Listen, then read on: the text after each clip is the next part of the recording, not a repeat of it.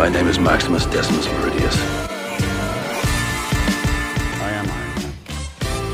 Hello, hello, and welcome back to the Post-Credit Podcast. Eric and I are excited about this episode. Not only do we have WandaVision Episode five, which we got to break down, evaluate, analyze, but we have our exclusive interview with War Machine himself, Don Cheadle.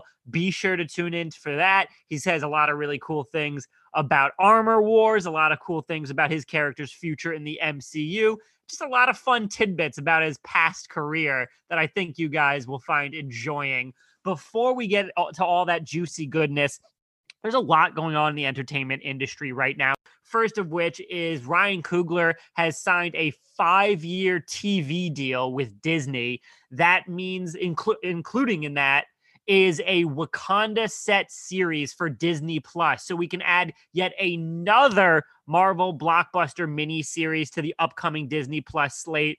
Eric, this one I'm particularly jazzed about because I think Black Panther is obviously a title that is hugely popular.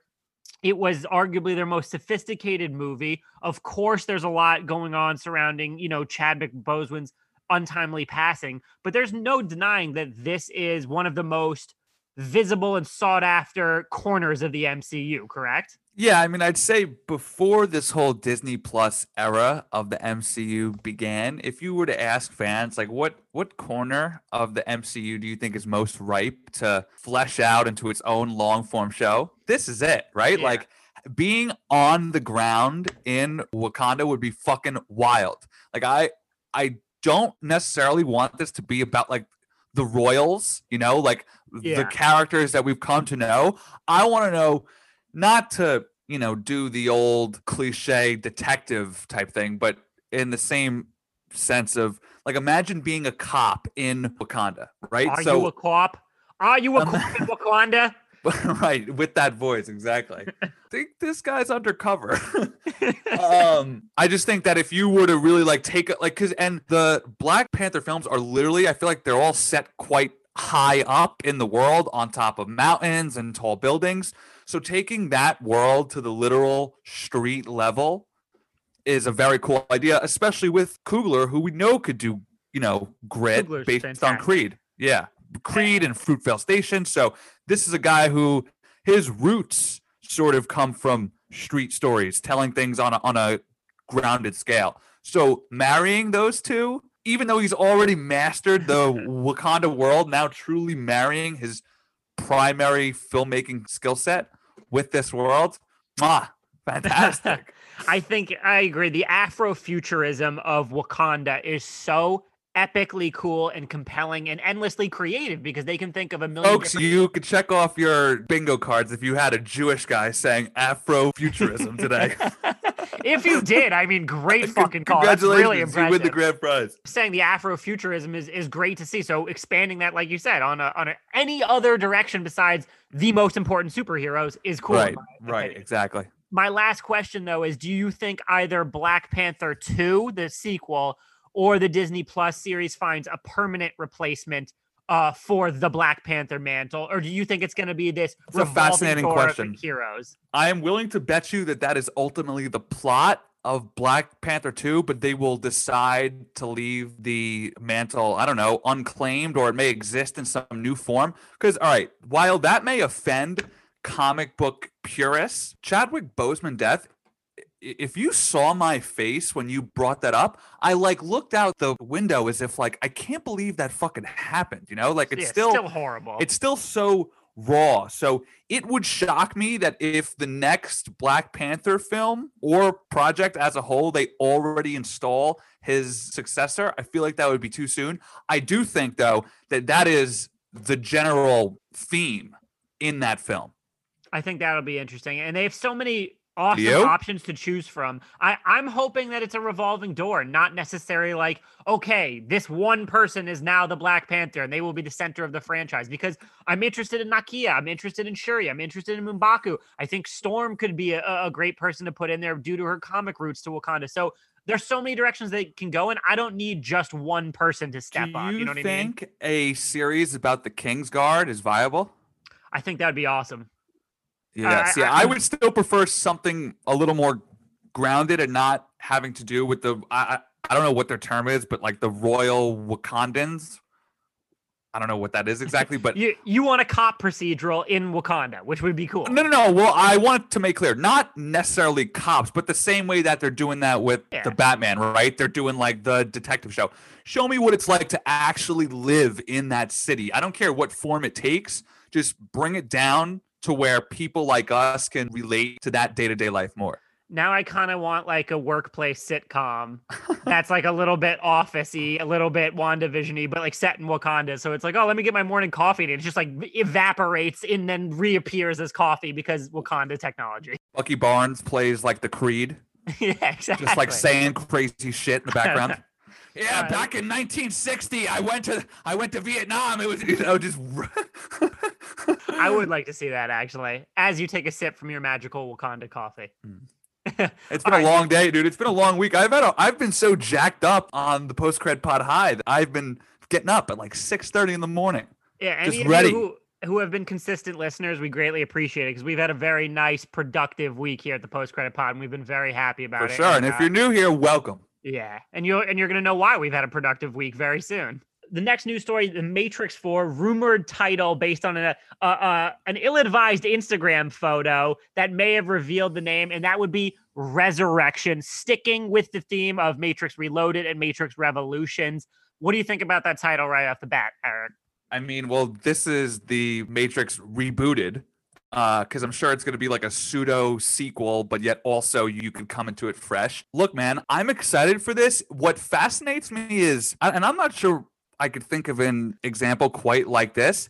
This film probably wasn't going to happen, but then because of the reignited star power of its star, it became a thing. Like nobody wanted this film in two thousand thirteen, but post... Uh, I beg to differ actually, because there was a no. ton, yeah, there was a ton of rumors over the last decade, a lot of industry chatter and whispers that for a long time, Warner Brothers is trying to figure out how they can go back into the Matrix franchise. You really think if they made like the Matrix four in twenty thirteen, back when like the M C U was at its hype and Keanu was in a was in a pre-John Wick sort of lost Hollywood forest, you really think that that would have been a viable hit? They weren't necessarily considering whether it'd be a Keanu Reeves vehicle or okay. like a young Morpheus okay. or something. But I, I think...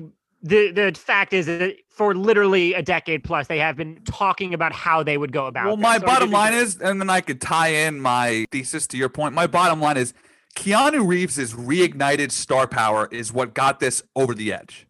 Fair Keanu's enough. Yeah, yeah. I mean, I think Keanu's cultural resurgence plays a big role in it. And I love that this is continuing his like near decade high right now. Yeah. I love and it. And at the start of quarantine, I went back and watched three of them. Three is not good. No, it's terrible. Two is underrated as hell. I so, really enjoy two. And then one, it is remarkable how well, if not grown into itself, one is. I hated two for the longest time. Hated it. Thought it was garbage. Underrated. And, and I have since, I've probably seen it close to ten times total in my life. And in the last couple times, I'm like, you know what? I was a little bit harsh. I still don't think it's great. But there's enough saving grace moments and action sequences and cool concepts where I'm like, this is there's not an, as bad as I knew. There's an hour plus stretch, B, where it's balls to the wall, where Keanu fights all those dudes with the swords, and then it goes into that car chase. Yeah, with uh, the twins was very cool. Yeah, so I am I am officially excited for this. It low-key comes out this year, which is like... I'll believe it when I see it type vibes, but... Uh, of Warner Brothers' slate this year, it's my second most anticipated behind Dune. You know what's funny is that this film was sort of one of the last productions I remember writing about a lot pre-COVID. Like, they were filming yeah. crazy stunts in San Fran in, like, March of last year, and I was writing about it like, yo, like, it looks like they're back. So... I think the title is cool. I think it's smart to play into the theme of the titles they've had while also indicating that this is going to be something resurrected and fresh. I'm in. Plus, maybe an R rating. I doubt it, but maybe. Who knows? So Lawrence Fishburne said he isn't returning. He's maintained that, asked by several different reporters at several different times. Now, the rumors, rumors are that Yahya Mateen Abdul and I apologize if I'm butchering the uh, pronunciation, is potentially playing a young Morpheus. He could one hundred percent pull off that same sort of stillness. Oh, oh yeah, so, he's man. But like, yeah. if Lawrence Fishburne isn't in it and he is playing young Morpheus, that all tracks. Did he die in the third one? Uh, Morpheus? Yeah. No, I don't think so. Okay, because it's called Resurrection, so someone's well, coming Neo, back from Neo somewhere. Died. Neo died at the end of the third one.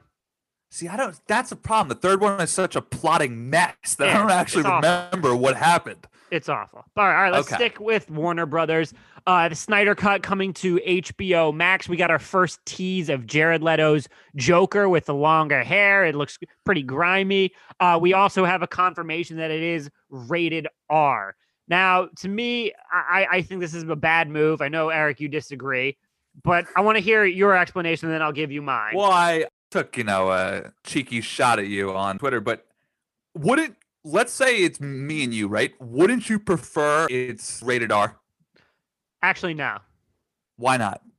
I want to see, so I don't need the Justice League to be R-rated. Now, I'm not criticizing the move, because as we've seen with Logan and Deadpool, R-rated uh, superhero movies can absolutely work and be really, really, really fucking good.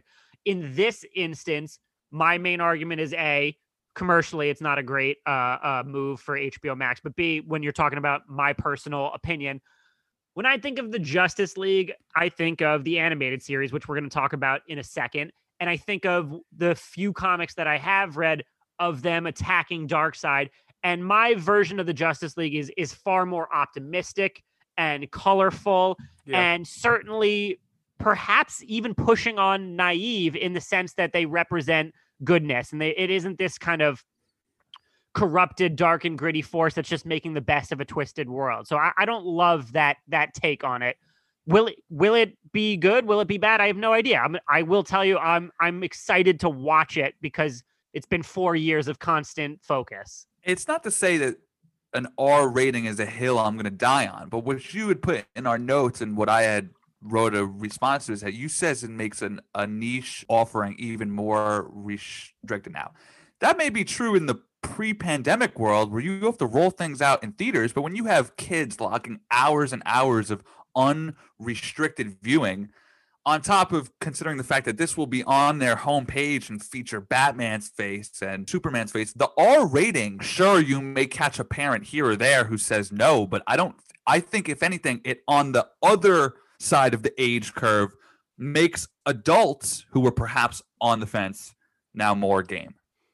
Uh, that's potentially true, but although streaming clearly is a lower bar of access than theatrical, like you said, an R rating, I do believe, still is restricted. If you know, families with children are the fastest growing streaming demographic in the industry. Any amount of like surveys and studies from reputable outlets over the years, like Hub Entertainment and H S I, they indicate the same thing. The majority of parents do you know, monitor and restrict what their children access on streaming. And you look at data from like, you know, good outlets like T V Time and Real Good and Nielsen, family with young children stream the least amount of R-rated content of any demographic. And and all of the t- the top ten most watched uh, streaming movies of twenty twenty were either P G or P G thirteen. Now, again, I will be watching the Snyder Cut. I hope it's awesome. I hope it provides the campaign supporters everything they've been waiting for. But I and I'm not attacking the film or the director, but I do think, A, the mainstream awareness of the inside baseball details surrounding Justice League is very low, which we've talked about, and that extends to this new version. And Great point. An R rating has proven to be less accessible to wide swaths of streaming audiences in a handful of previous, you know, surveys and, and data collections and everything. So none of this prevents the Snyder Cut from doing well inherently, but I do think to a certain degree, it caps the audience reach. You bring up a great point about families. If you're an average dad and son, right, you likely don't remember or don't care as much about how bad the first one was. So if you're on the couch with your son who's seven or eight years old, who is definitely too young for an R-rated film, but I think it's just because there might be a couple of quote-unquote scary scenes, but I would reason that the Batman and Superman's face is enough of a you can trust me sign to the average consumer who may not be of an R rating age, but because of the characters involved, the parents in charge will know that an R-rated Tarantino film and this R rating are not quite the same thing. That's true, but I also think you got to remember that this is a new version of a film that audiences already rejected years ago, and it was a critical and commercial failure. Now, we both agree that because it's going to be a complete singular vision from one director, it's absolutely going to be a step up. But the average everyday American consumer has no idea what the Snyder Cut is. Yeah, fair enough. And I, so just to tie a bow, I, from what we've learned this week, both the R rating and that first look at Jared Leto's Joker, which, look, not a bad promo, man. I've dumped sure. on him a lot, but I've been consistent in saying I am willing to let him have a second chance. I've always said that. So if he comes and blows us away with this sort of war-torn version, which is which it looks like we're going to be getting, which is unlike any Joker we've ever gotten on film, period. If he pulls it off with a more grimy look, you know what? All the power to him. The word that I've used all week is intrigued. You and I have agreed on this pod before. Suicide Squad is a dumpster fire of shit, but it's not necessarily Jared Leto's fault. Now, his performance from what we saw wasn't great, but ninety percent of what he filmed was cut. Had it been yeah. the original version, we saw the full length of the story and development, perhaps we would feel a little bit differently. So yes. I am willing to give that another second. But if we ever get him on the pod, which that'll be a feisty day. I mean, we're never going to, because he's going to take one Google trip and be like, these guys are fucking assholes. Well, maybe he's that type of psycho who would be like, oh, now I definitely want to be on the pod. You know, he like like a Shia LaBeouf-esque, oh, this is performance art type bullshit. I want to ask him, who decided to tattoo damaged on Joker's forehead? Whoever the culprit is, they don't get a second pass. I don't care if it's Leto or Ayer, whoever. Sorry, your get out of jail free card, get out of Arkham free card has been fucking revoked because that oh. shit was atrocious. I'm not going to be subtle. I'm going to be really, really obvious. Yeah, right. All right. Big. All right, next. Uh, sticking with Justice League, like we just said before, the animated series Justice League and Justice League Unlimited are now available to stream on H B O Max. Eric, the animated Justice League was my first kind of tangible exposure to superheroes that I could actually grasp and understand. And from there, I went back to like Batman the Animated Series, Superman the Animated Series, and then moving forward, watched all a ton of animated uh, uh, superhero material. And now today, one of my favorite sleep shows is any sort of animated superhero material. I love throwing that on, watching, and then dozing off. What was your first exposure to superhero material? Oh, wow, that's a great question, Brandon. Let me just say that I put this in our notes. I didn't expect to have to break it down or get in depth. I just wanted y'all to know that. Um, it's great, and those are they, phenomenal now they've shows. Got, they've got Batman the Animated Series. They've got the new Batman, which is also just Batman the Animated Series season three. They just updated their looks to where Batman's I wearing. I don't that. like the new animation. Oh, I see, like the old school one. So the newer one, the black and gray, was like when I was like, oh, that's my fucking dude right there. So and then they have Batman Beyond and then these two Justice League series. So the only one they don't have currently is the Superman one, which ran for like four years. I so, love the Superman um, one. So cool. So I'm hyped on that. Uh, now, to get to your point, I've brought this up on the podcast a few times. Batman, the Animated Series, shaped my life to an incalculable degree. To the point that you are now going out on rooftops in Hoboken at night trying to beat up criminals. If only, right? It'd be a hobby at least. uh, you know, in quarantine, I sort of understand why Bruce just likes to run around in a cape and fight people. It, it seems cathartic. The show premiered in ninety-two. I was born in ninety-three. There's no way I could comprehend Batman until I was at least five. But so, yeah, it was it was the updated new Batman adventures. And then I remember the Superman cartoon, who even still to this day, because I was watching the uh, Justice League cartoon, and Brainiac and Darkseid all show up. And they're just such awesome renderings of these iconic Superman villains that, that are sure. both palatable for children and entertaining for adults, quote unquote. Uh, so that was mine. These five or six series are a huge part of my childhood and what led me down the course that is letting you hear my voice right now. I mean, straight and, up. And just in case anyone else wants some more recommendations, I'm currently watching the Green Lantern animated show on H B O Max for the second time. It was on Netflix when I was in college, so I'd get drunk and watch it.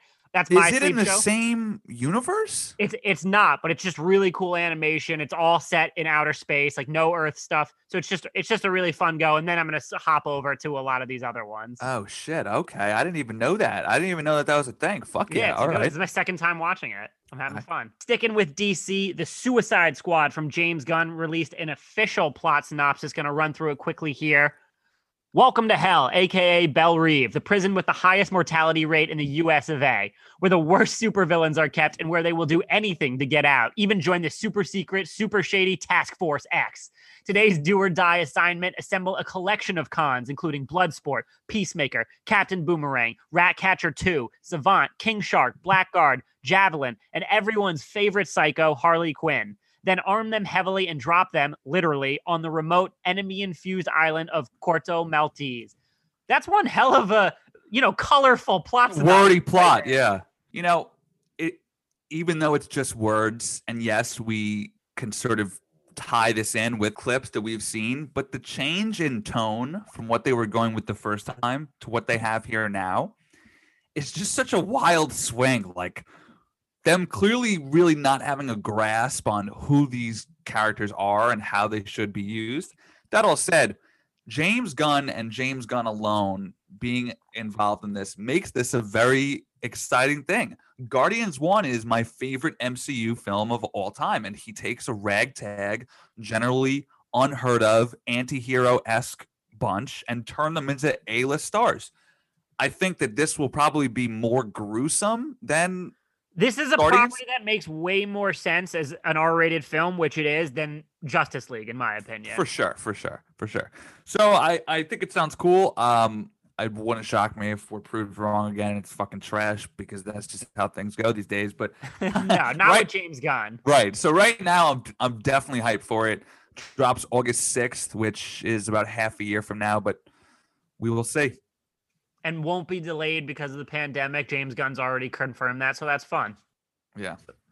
All right, sticking with H B O Max, The Little Things came out last week. Denzel Washington, Rami Malek, your boy Jared Leto. We both watched it. There are worse movies made. There are worse movies I made. I can't believe you're being that kind to it, really. I, I that mean, feels I, like a big, that, that, that feels like a pass right there, B. I, I think it was fine. I, I think it it stacks every single cop drama cliche you've ever seen into the first seventy-five percent of the movie and then takes a left turn with an unexpectedly convention-breaking good ending. I'm stunned. You thought that that ending was good? I liked it because it forces Woo! you to ask a lot of questions that you wouldn't normally, and it also completely defies expectations. Which, which are, are why did I just spend two and a half hours watching this? Listen, I, I don't think it's a great movie. I think it's it's probably the fourth or fifth out of like the five or six new movies of twenty twenty that I twenty twenty-one that I've seen so far. It's ranking low on my list, but I think it was fine. I think it's watchable. Okay, but see, that kind of bothers me because you make a great point that they stacked all of the nineties crime drama cliches into the first half. If you're going to be that film, then be that film. Give us a gnarly ending. This sort of meditative, will we ever know, do you become a monster yourself as you chase one down type thing, and the way in which it literally happened, which I don't want to spoil it too much. Yeah, don't don't spoil it just in case there's still people out there. Yeah, so, but I, if you haven't watched it and you're on a fence, I'd say skip it. There's a Denzel subplot that I find very, not just weird in concept, but poorly shot. Um, Literally. uh, as I said, the twist stunk. The pacing to get you to that twist is absurd. It is overly long for no reason. And the combination of Rami Malek and Jared Leto, let me tell you something. Jared was actually not that bad, to be honest with you. Jared Leto was pretty good in it. Which is a recurring theme similar to Blade Runner twenty forty-nine when he tones it down a bit. I mean, I've always said I like him as an actor. Yeah. You're the one who really hates him. It's interesting that you were higher on Midnight Sky than I was, and I'm higher on this than you were. That's interesting. Well, at this point, it's just morphed into a bit that I can't let die at this point. What, the Jared Leto? No, that's fair. I respect that. Yeah. I respect, as someone who used to do stand-up comedy, I respect commitment to the bit. I've been for years. This is my longest running joke that I have. We're totally off track, but it's worth it. So, so my roommate from college, who I still live with to this day. So we lived, we've lived together from the frat house to the to the college house to the post-college apartment. He is by no means fat, but he is. He could, if he lets himself go for a few weeks, he'll add on a few pounds. So I kid you not, for as long as I've known him, whenever I eat a pack of Sour Patch Kids, I'll go to him and ask him if he wants the sugar that's left in the package. Jesus, just to torture him? Every time. I did it to him last week. He fucking lost it. Absolutely lost oh, it. Oh my God. So how many times roughly do you think you've done this joke to him? thirty plus. Wow. Over yeah. over like a ten year period roughly. Yeah. Yeah. Oh yeah. It's a, he, he like he started to laugh as soon as I just like held up the bag because he knew what was coming. And it's like, you know, similar to like thirty rock, how the funniness of the joke is how subtly you slip it in. Yeah. So I'm cracking up now, but when I go to do it to him, I try to keep a real straight face. You know? Of course. That's hysterical. Point being, I love a good long running joke. That is what this has become with my pseudo hate for the running gag. Every everybody Jared Leto running gag. He's pretty good in this. Rami Malek, uh, I, we need to stop this now.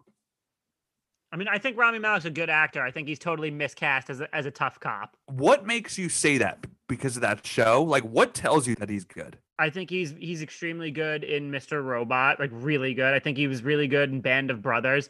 Uh, you know, several of his other smaller roles in, in the years prior. I, I think he's talented. I just don't... I, I didn't like Bohemian Rhapsody, and I don't yeah. know... I don't yeah, know I don't how know. He beats out... Uh, our boy Christian Bale, our boy Bradley Cooper for the for the Oscar in, in that I race. Know, I mean, it's that's a disaster. Insane. Like he he, if he wasn't nominated, I would be like, yeah, he, that was a fine performance. He gave a lot of energy, but the fact that he became like the the the consensus winner, I was like, Jesus, this is insane. Well, I think that that's why I tie a thread between these two guys, because I think they coast off the back of undeserved Academy Award wins. That their entire reputation is built on awards that I think Jared Leto was phenomenal in Dallas Buyers Club. But he's a method actor. That's what he does. He he throws himself into things. It, it's but, not but that like doesn't he take away from the quality. It just so of the happened that he did it in a. It just so happened that he did it in an all right film this time. More times than not, it doesn't work out for him. How okay. many Jared Leto films have you actually seen? But holding the uh, method acting against someone doesn't make any sense. So Tom Brady and Aaron Rodgers have two completely different approaches to how they train, how they take care of themselves, what they do in the uh, in the kind of study room. I mean, this is this is well documented. Yet when they both step on the field and throw a touchdown, it counts exactly the same. Like, no, I hear you. I, I just I don't think they're as good as their rep says that they are. Have you seen Mister Robot? No, because because you like that show actually. I know, but because the the twist got ruined for me. So once that happens to me, I'm like, ah, oh, fuck. You should still go for it. I think All you right. like that. So uh, let's give this a uh, one out of ten bullets. oh, one out of ten. I'm going to give this six bullets, five and a half, six bullets. Wow, you are a kind, kind grader. Uh, I'll give this three point five bullets. I mean, I think that's like, there are worse movies made than The Little Things. Our scales are clearly not the same. uh, remember, I told you, if I got a D, I was like, I know more than half of this stuff. That's a that's a good thing to me. So a six is a high score for me. That's fair. That's fair. I can't wait until one day we both give something a ten, if it ever happens. Man of Steel. I'm just kidding. Running jokes, baby. Let's do this. All right, sticking with Jared Leto for a second. The Golden Globe nominations were announced on Wednesday. Jared Leto somehow got nominated. Uh, I think the big takeaway from the Golden Globe nominations is that Netflix led the way with forty-two total noms, and streaming in general had over sixty. Uh, I've said this on this pod before. I've said it in at observer dot com. I've said it everywhere. We were already tracking pre-pand- pre-pandemic to an entertainment industry that revolved around direct-to-consumer model. This massive success of streamers in award shows only underscores the current climate, and that is that the pandemic has expedited that transition. It's all about the at-home entertainment, and theaters will come back. I don't think theaters will ever go extinct, but it's really difficult to say that streaming isn't the most important arm of the entertainment industry right now and moving forward. I suppose I'm surprised to hear you put weight in the Globes at all. I think it's one kernel in a larger trend that we now have ample data and evidence, whether that be critical, commercial, you know, awards validation. Every facet of the argument has been dominated by enough evidence to say, okay, streaming is the most important aspect of film and television. Yeah, but to that point, a Netflix film to me was one of the biggest snubs, and that's the Five Bloods. Snub my man Delroy Lindo. Whether it be acting, supporting acting for both Delroy and Chadwick. Best Picture, I could not believe that they nominated The Trial of the Chicago Seven and not this. Like egregious. The, the, the, the Trial of the Chicago Seven's fine. It's it's, it's, it's pretty fine. Good. Exactly, it's fine. It, I think the concept of it is better than the actual ex- execution. For sure. But, you know, the, listen, at the end of the day, the Golden Globes, under normal circumstances, is the only award show that lets all of its attendees drink throughout the entire show. So it's the best one in that yes. in that regard. Yes, for sure. For sure. All right. Now we're going to move on to our WandaVision recap as well as our Don Cheadle interview. We just want to walk the people through what they have to expect from our, our fifteen minutes of fame with Don Cheadle, because it was so much fun.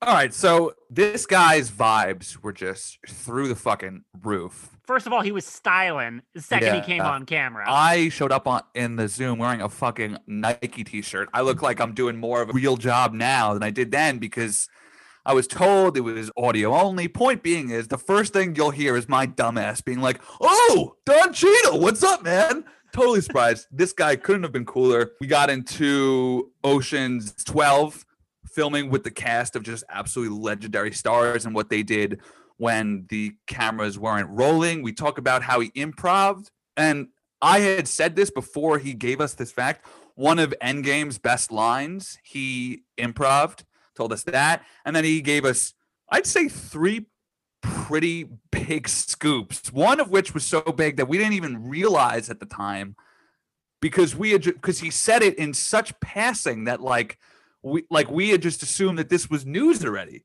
The best of all of them was definitely the fact that Don Cheadle confirmed to us that War Machine, aka Rhodey, will be popping up in the Falcon and the Winter Soldier show. We we don't know in what context. We don't know uh, why he's there, what his connection is, but he will be there. That is from Don Cheadle himself. So, you know, pretty good source. We had we had been joking that, like, did did Donnie fuck up? But now we're also joking, did Donnie choose us? So I choose to believe that Donnie chose us. Yes. The, I just was transcribing it. I'm like, wait, I don't think anyone said this. Yo, it's funny because I remember him saying that. And if you hear, you hear me go, oh, cool, cool.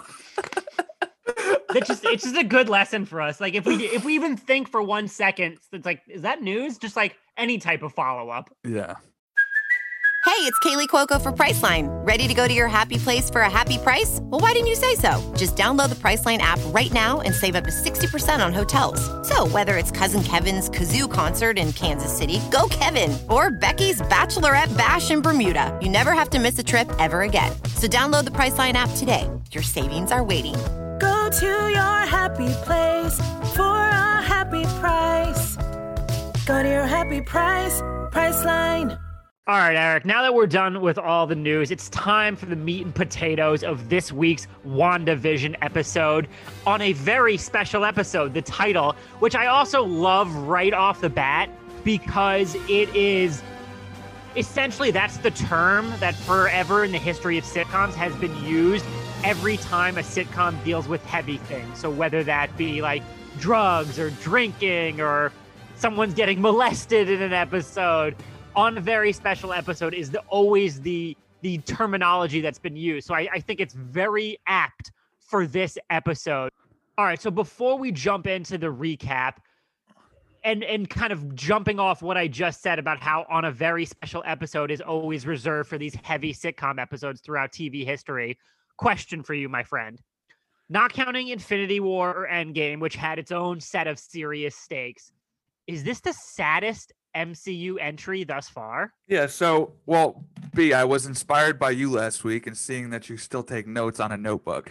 I do, I do. So I, I went out and bought myself a nice seven dollar notepad. Oh, it's looking good. You're looking so Jimmy Olsen right now. And bro. I have to, hey, I do find that it helps because I find writing on a computer notes to be more distracting while you're trying to watch something. Whereas like you can just jot it down real quick. And I feel like you're still sort of in tune with what's going on on, on your screen. Point being is here, you'll see at the top, I wrote saddest M C U entry because she also has a beautiful little squiggly line underlined to really drive that point. Well, I, because I didn't want to skip this because it's sort of an yeah. overarching topic about not so much the episode details, but about the show itself. Because I was thinking about the context of like that this is, and as you've been pointing out the whole time, this is a series about remorse and grief and loss and watching Wanda so painfully sort of fight through these things to the extent where like she's keeping the resurrection of her loved one hostage. Oof. Is like a when you su- say it like that, Eric. Oof. Is like a super heavy idea. And I, and and I want to say that I probably felt this feeling this week of sadness because of the excellent work of this show's two leads so who, ju- who who are doing so much at once and absolutely bring the house down this week. You really feel Vision's, you know, this is a show about Wanda's pain.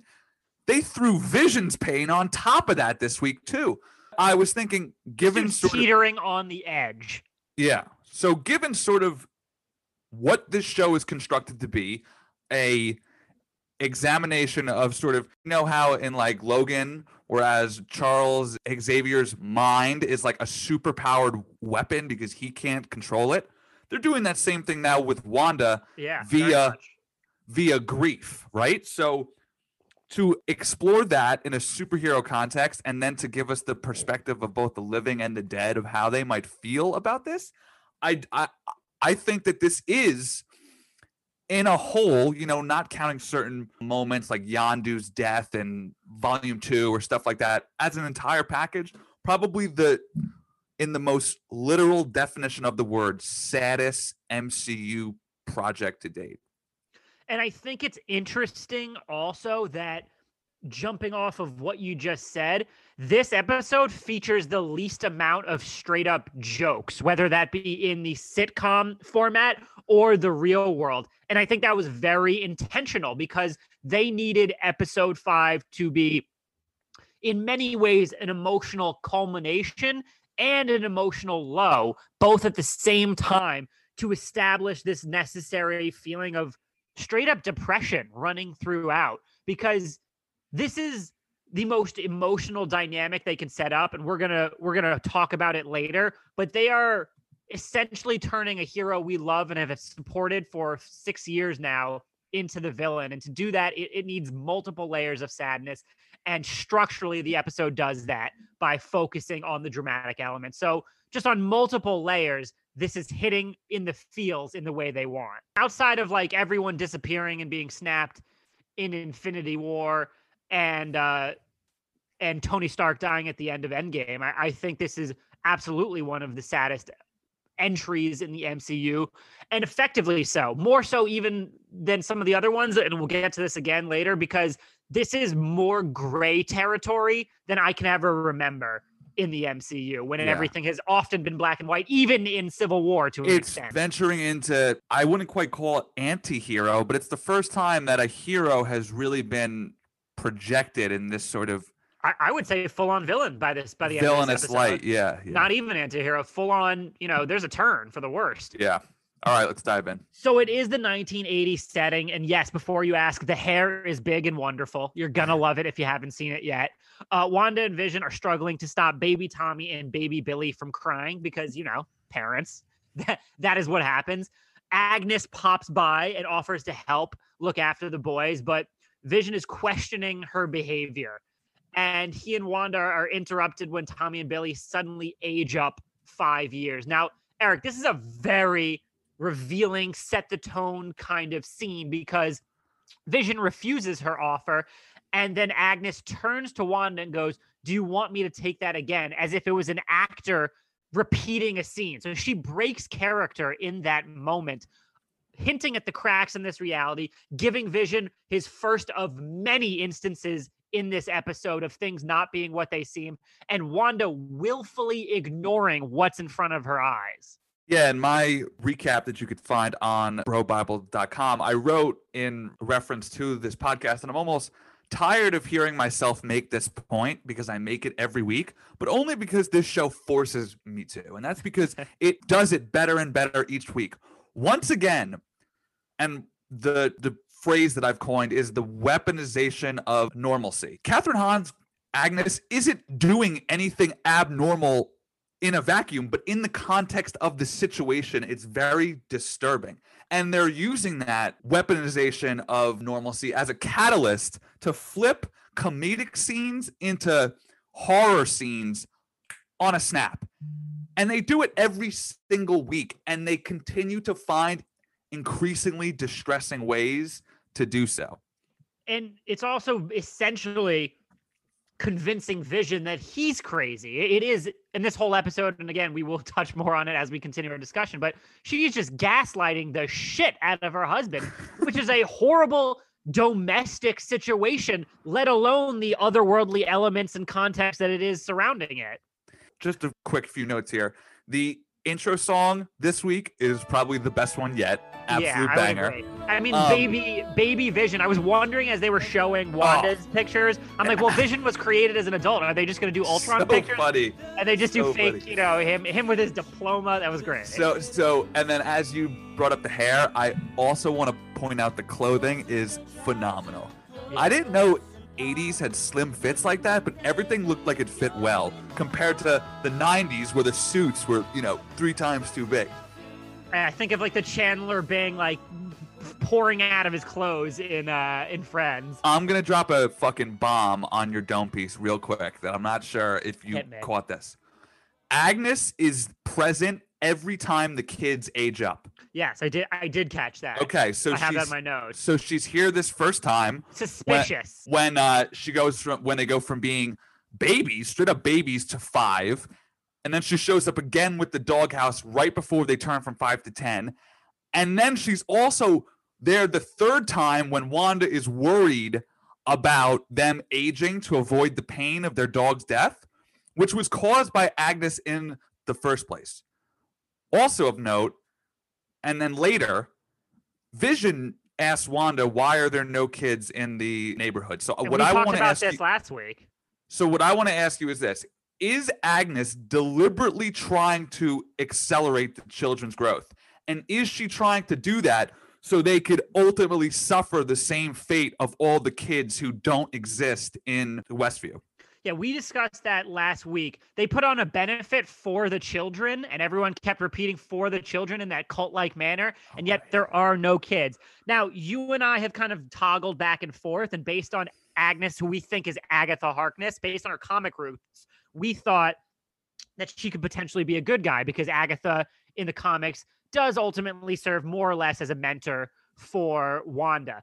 But now with her continuing to mention her husband, Ralph, who has not showed up, continuing to uh, see all the devil iconography and tying it back to the comics in which the devil entity Mephisto needs the kids to to age up and reach their their full power so he can absorb them and so he can kind of uh get to his full potential power. Yes, I think Ralph is Mephisto. I think she is a bad guy. She is deliberately aging the kids up so her husband Mephisto, or you know, her master, whatever they're going to do with that, can absorb them at their full strength so he gets like the one hundred percent boost up, power up benefits. So we have, again, like we said, toggled back and forth on Agatha. This seems to Uh, Agnes, this seems to paint a more clear picture that maybe she's not up to anything very good. Yeah. Uh, all right, moving through the episode, Monica awakes in a hospital bed. Her C T scan show would appear to be absolutely nothing, while the nurse makes a similar comment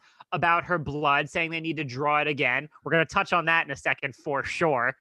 Uh, Monica, Darcy, and Jimmy go to a SWORD meeting where stereotypical douchey suit guy who's the acting director of I think his name is Hayward, but but it, on it, this podcast, we're calling him douchey suit guy. No, I, I agree. And I think the fact that he is acting director is important for a theory I want to bring up, excuse me, in a second.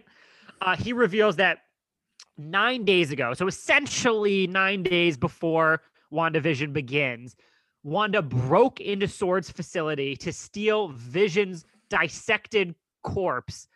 And that was despite his last will and testament. And I know we're dealing with some heavy material right now, but the fact that Vision had a will is just... Is Did they it. mean a literal That's will? How I took it. I, okay. I took it that he had like wishes, you know, that were that were legally binding. Okay, okay.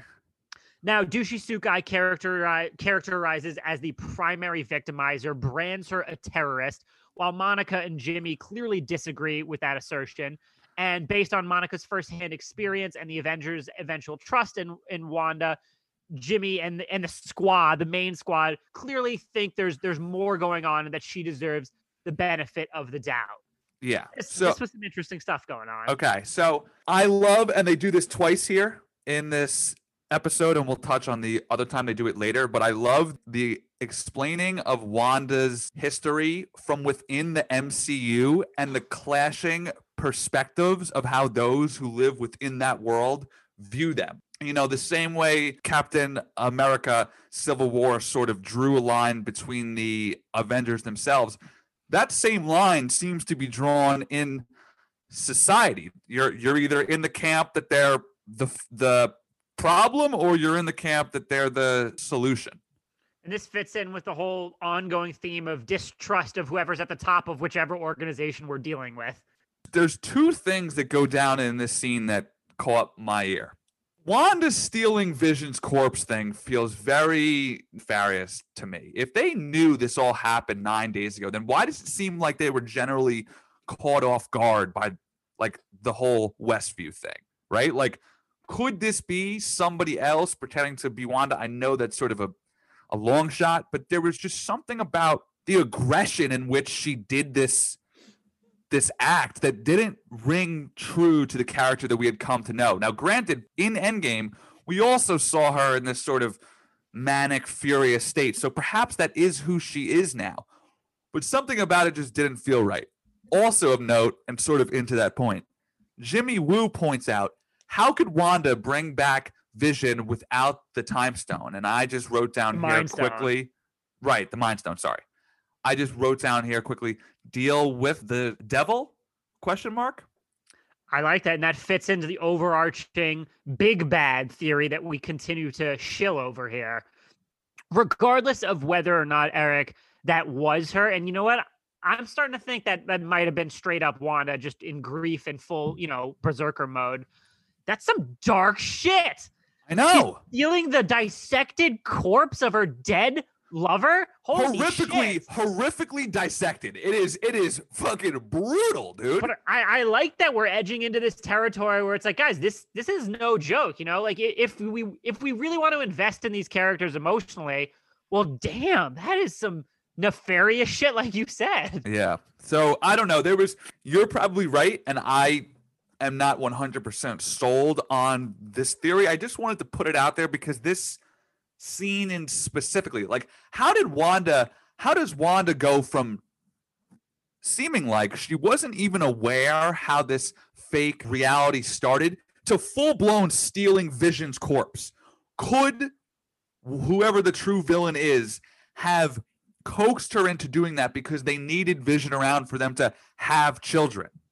Very, very possible. I mean, I think the pieces of a logical theory are falling into place with each passing episode. It, it just, I guess my bottom line point is here, while Wanda's clearly not doing well and we're and they're painting her as a villain, this just feels like a step too far to me.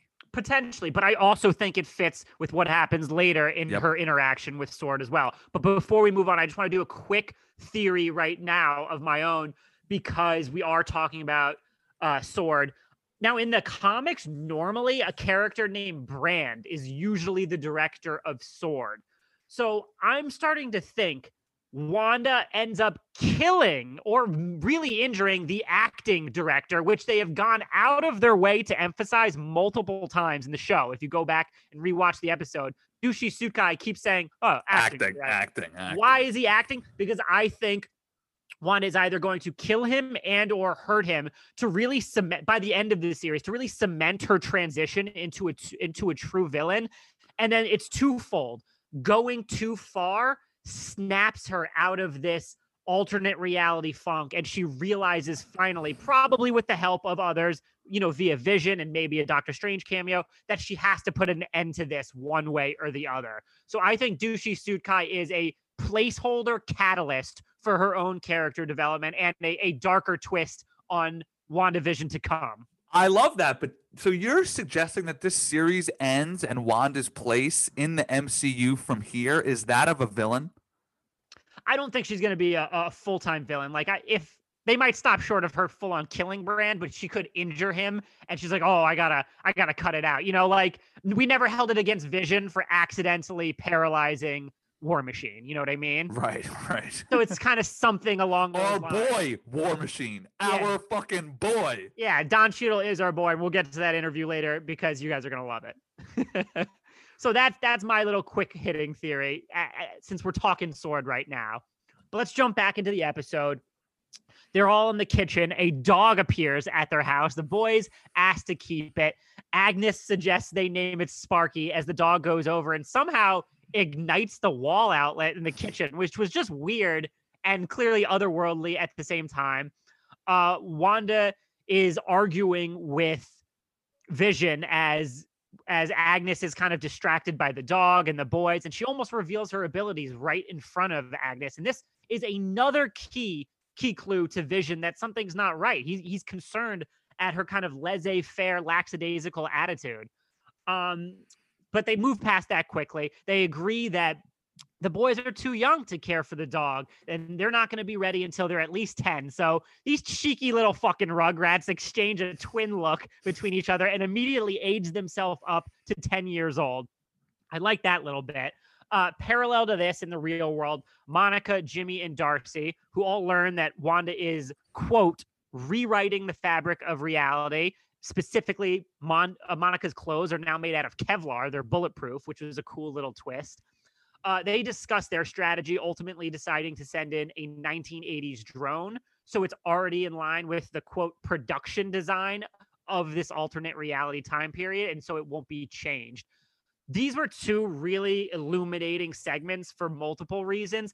And I also liked what they said uh, in the Monica, Jimmy, Darcy part, that everything she manifests becomes real life matter.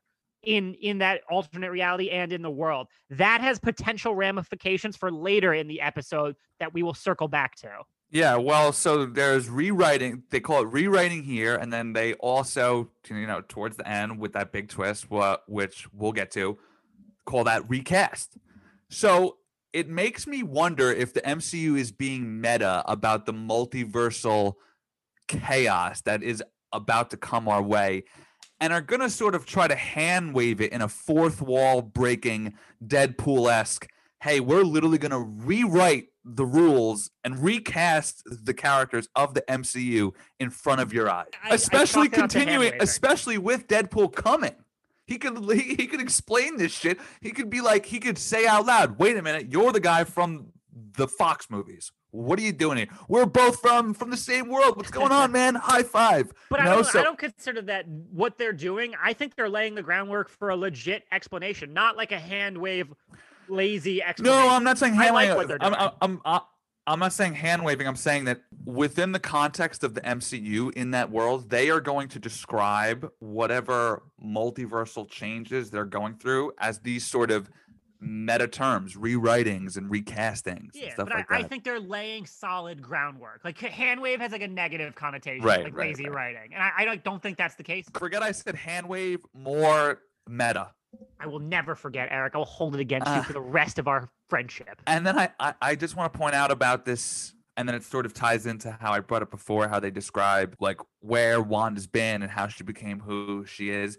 This part, they discussed how Wanda and Captain Marvel almost took down Thanos, as if the battle has become legend within that world. People who weren't there know details about it.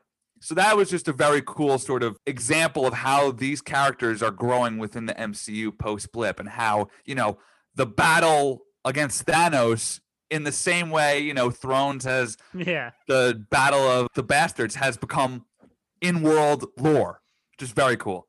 It's very cool that the legend is growing, like you say. And I also just want to quickly say about that conversation when they do name drop Captain Marvel, Monica Rambeau pivots away from that and the Infinity Stone talk very suspiciously. And that suggests to me, contrary of what we said from last episode, maybe she is more aware of her own developing superpowers than we initially thought, because her discomfort with the topic says to me that she is she has a secret. Methinks she doth protest too much. The rest of the episode at work, and I really love this scene, Vision reads an email from SWORD on these old school nineteen eighties computers that reveals the situation in West, Westview is basically like a, a plot recap for Vision in episode. He also manages to break through to Norm's real world subconscious Uh, and discover that Wanda is controlling the town and essentially keeping everyone there hostage and in anguish, extreme anguish through through her grief. So this was a very dark moment as well, a, a, a reality bleeding through this sitcom setup in a way that gives it real world stakes. These these actors, quote unquote, are being kept from their pa- families are in, and are enveloped in the entropy and grief and pain and chaos that Wanda is feeling. I mean, it, it is a nightmarish existence.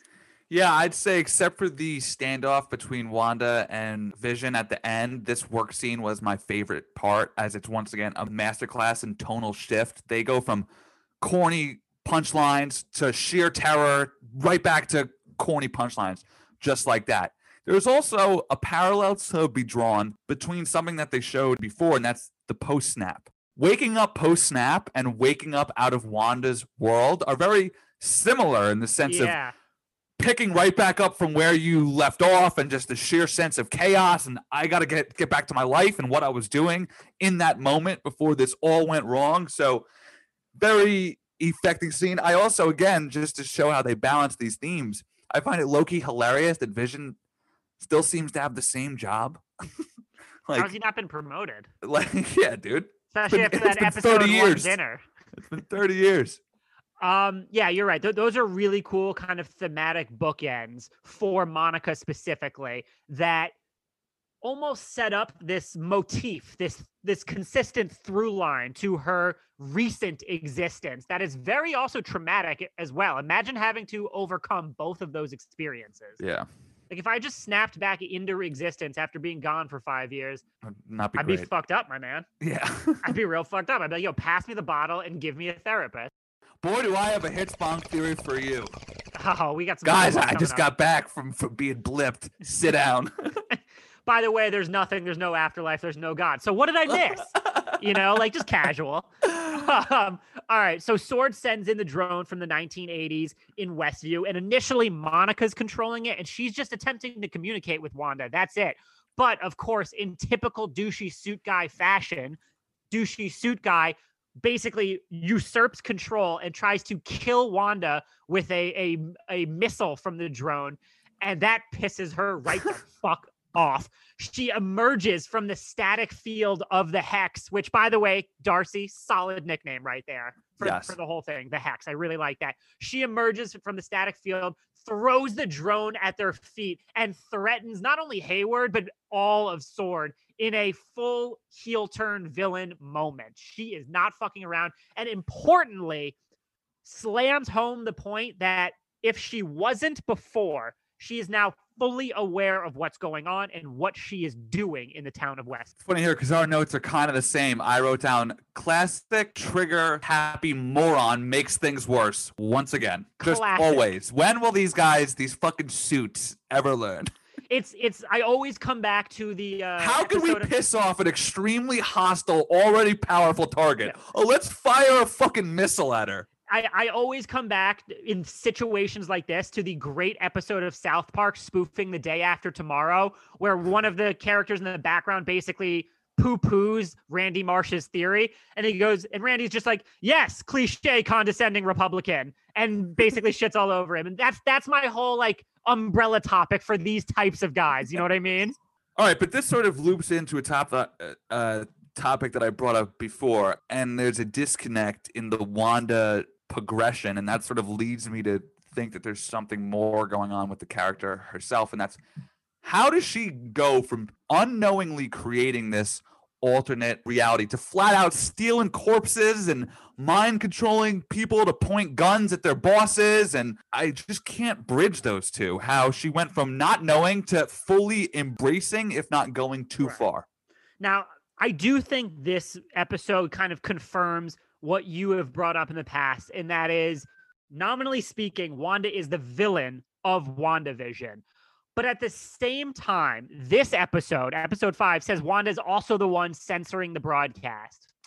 Maybe, but I still think, a little bit to your point, I still think there's potentially another factor at play, whether that be a Mephisto or a Reaper or something. I, I think she is the villain, and I also love that, because turning the protagonist into the antagonist and making Vision the quote-unquote hero of the story is the most emotionally compelling and sophisticated dynamic that this show could possibly create. It relies on our years-long investments into these characters and contorting it into an entirely new fashion, which is far more effective than introducing a no-name villain we have no connection to. But I think overarching, leading into Doctor Strange two and potentially Spider-Man three, WandaVision is probably still, at the same time, like you're saying, planting the seeds for a Mephisto or something, because I'm just not sold that, like you, again, you're saying one hundred percent of this turn is all Wanda. I, I got to believe there's other forces at play. Like, she just into sixes now. She's like, oh, let's make my world a six-sided shape. There's just a lot that she but seems... But I still think she is the villain. I think it's a lot her, but there's something else. Yeah, yeah. Something, something fishy Something's going on. Fishy. Yeah, something a little fishy. All right, so after Sparky unexpectedly dies, and we don't actually see him die. We see some rustling in the bushes, and then we see Agnes pop up with his dead body, which is, hmm. And again, and again this once again is, she's trying to use this as an accelerant to make the kids grow up. Yep. And so Vision confronts Wanda about her actions, and Sorry, sorry. What I just I just completely blanked. Sorry. Uh, yes, they are using it as an accelerant to make her grow up. And I love how the kids say they kind of want to run away from the grief. And Wanda says, don't do that. I'm like, Wanda, that's that's literally what this entire show is about. So don't be a hypocrite. But uh, Vision, this is the last straw. This is one of, what, five or six instances in this episode in which reality is not making sense. And this is this scene is just so good. Vision, he, uh, sorry, Paul Bettany turns it up to eleven, and it works. When it when he hits that, you know, Norm is in pain. He has a family. He can't go home because of you. Stop lying to me.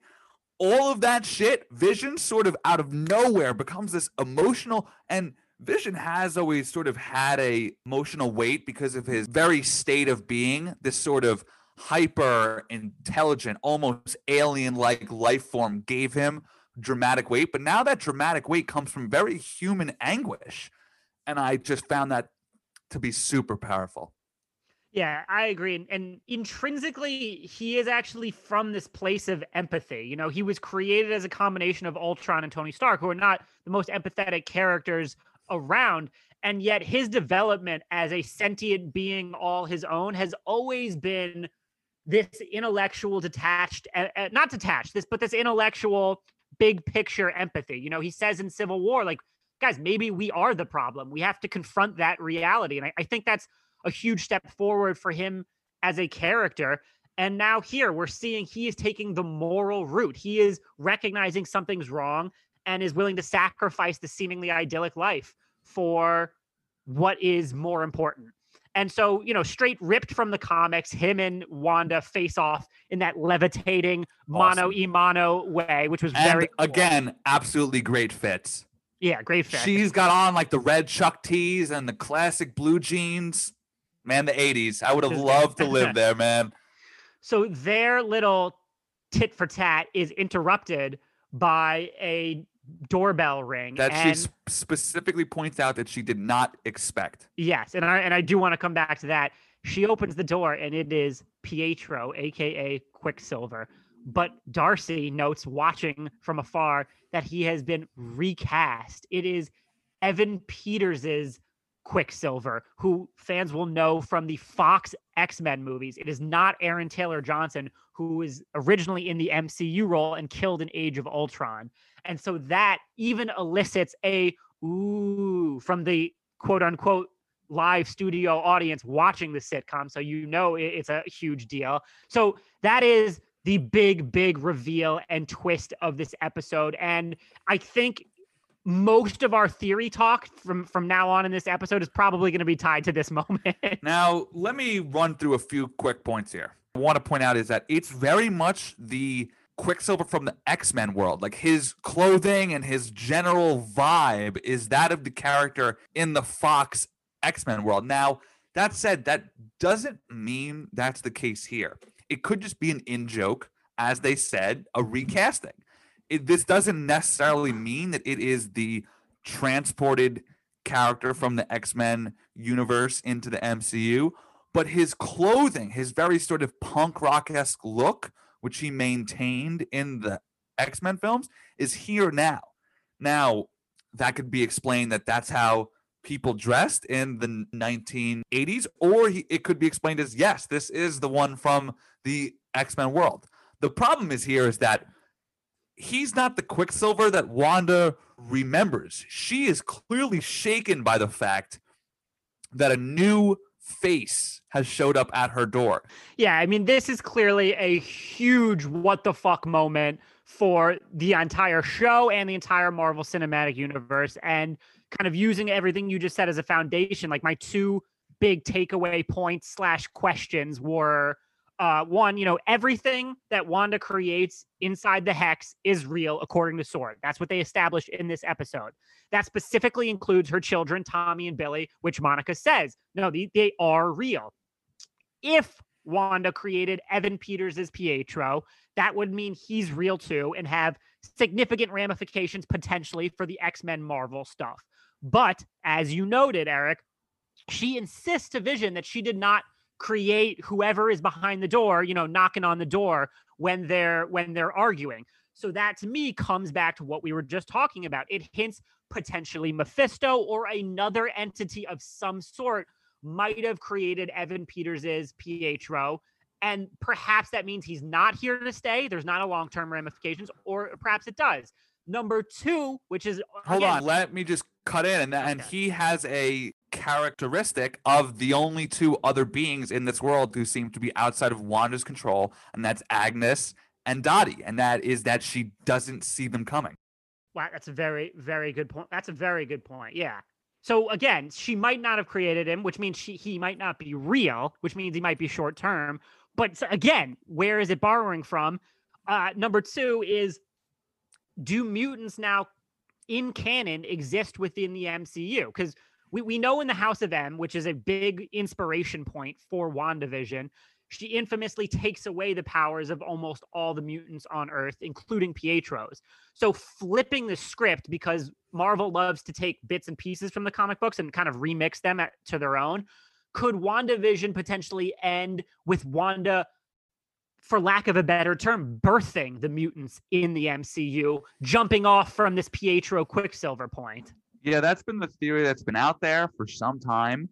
You and I had talked about it leading into this pod, but we had also discussed, would they really roll out the X-Men in a show that, as you noted, wasn't even planned to be the first Disney Plus series out? But Kevin Feige has always promised that the Disney Plus shows are going to heavily factor into the M C U. So if there's one way to do that, fucking bringing in mutants is definitely one of yeah. them. And not rolling out, I think rolling out the X-Men and introducing the concept of mutants are two very great different point, things. Great point, great point. But it'll be fascinating to see what he knows. Because will he have the same backstory of Wanda that they grew up in Sokovia, blah, blah, blah, or will it be his X-Men where he lived in his mom's basement and blah, blah, blah. So, and he's got a New York accent here. So, hey, can right, I hug so, my sister? Whoa. So that'll be, hey, uh, keep stirring the sauce. um, that's, that's funny. I'm just curious to see to what extent is he a mutant or to what extent is he just still Agreed. Wanda's brother that we knew. Who who was created via the Mind Stone. We, we need, right. There are so many questions that we just don't know, and so many potential ramifications. But Eric, is there a potential chance that we are overthinking this? And the the simple matter of the fact is, Marvel's not going to go out and get the same fucking guy from the Fox X-Men movies unless they're making a friggin' point about the multiverse. Like, are we overthinking it? And the obvious thing is like, no, guys, we're we're doing this very intentionally because it's a crossover. That's what I meant by sort of that hand-waving meta thing, how instead of having it be this whole complicated thing, they're just going to be straight up in our face about it, like the uh Bill O'Reilly clip. Fuck it, we're doing it live. Let's do it live. Like, that is sort of what the M C U is doing here, right? They're like, yeah. You know how in most time travel films they'll try to avoid explaining it because it becomes too confusing? That kind of be, like Endgame a little bit. I mean, they, they they explained it, but like, you know, come on. That could be what they're doing here, as I've said and now as you've just said, how just being very upfront with it. A, the multiverse is here to people in the real world. It'll be a result of Wanda rewriting storylines and recasting characters. I also want to say here, Eric, because we're at this point in this episode, technically speaking, Evan Peters' introduction as recast Pietro was a post-credits scene reveal within the sitcom show itself, because the credits rolled within the sitcom, but Revi- Vision refused to stop pushing the issue because some important shit was going down. So the very special episode continued. I, I kind of think this is a subtly brilliant subversion of the post-credit. But um, isn't it kind of technically a post-credit scene a yes, little bit? Yes, well, and again, that, like, credit roll when Vision is like, you can't control me the way that you do them. And she's like, can't I? And which is, again, just fucking scary as shit. And then the credits start rolling. It's like, at the same time, they're using a funny application of credits to make you feel scared, which is yeah. just uh, unbelievably brilliant. And fun fact, the term gaslighting comes from the nineteen forties movie Gaslight, in which a husband tries to convince his wife that she is going insane by remotely dimming and empowering the gaslights in their house to to screw with her. So that's where the term comes from. And she is literally gaslighting, you know, in, in her own Wanda way, Vision in, in this episode, and yes. kind of throughout the whole entire the whole show. T- yeah, for sure, the whole time. So fun fact right there, which again speaks to how like self-referential and meta the episode is. And being meta doesn't inherently make whatever your content good yeah. or smart, but I think these are all good uses. Like uh, Kat Dennings, Darcy Lewis phrasing it as she recast her brother is a, I think, really effective wink and nod at what the audience knows. Yeah. All right, Eric, let's let's hop into the awards and categories now that we've kind of run through the episode and a lot of our major theories. Uh, the Infinity Gauntlet for the real M V P award. Fine. I'll do it myself. I mean, for me, this this goes to Vision, Paul Bettany's performance. You know, he's the voice of reason in the show. He's balancing his kind of prior world existence with this new one as he learns what's going on. Elizabeth Olsen's great too, but Paul Bettany just stole this episode, in my opinion. Yeah, I have the same ones. I have both of them. Uh, they're acting throughout this series, particularly in this episode and in that final scene, as I've brought up a few times. Paul Bettany cranks that shit up to where if he wasn't so good at his job, it would be overacting, but it's not. It it it totally, totally works here. You feel his pain, man. You feel his pain. Yeah, for sure. Uh, the Thor the Dark World Award for worst performance. You needn't have come so far, Asgardian. Death would have come to you soon enough. Not by your hand. Again, Elizabeth Olsen's been great. She was great in this episode, but her accent work when she leaves Westview momentarily, I don't know if it was an intentional, like, I'm going to balance both because reality is blending or what, but it wasn't working for me. Yeah, I've got douchey suit guy for not knowing that, hey guys, hey to all douchey suit guys out there, shooting at them never makes anything better. Just have that be your golden rule.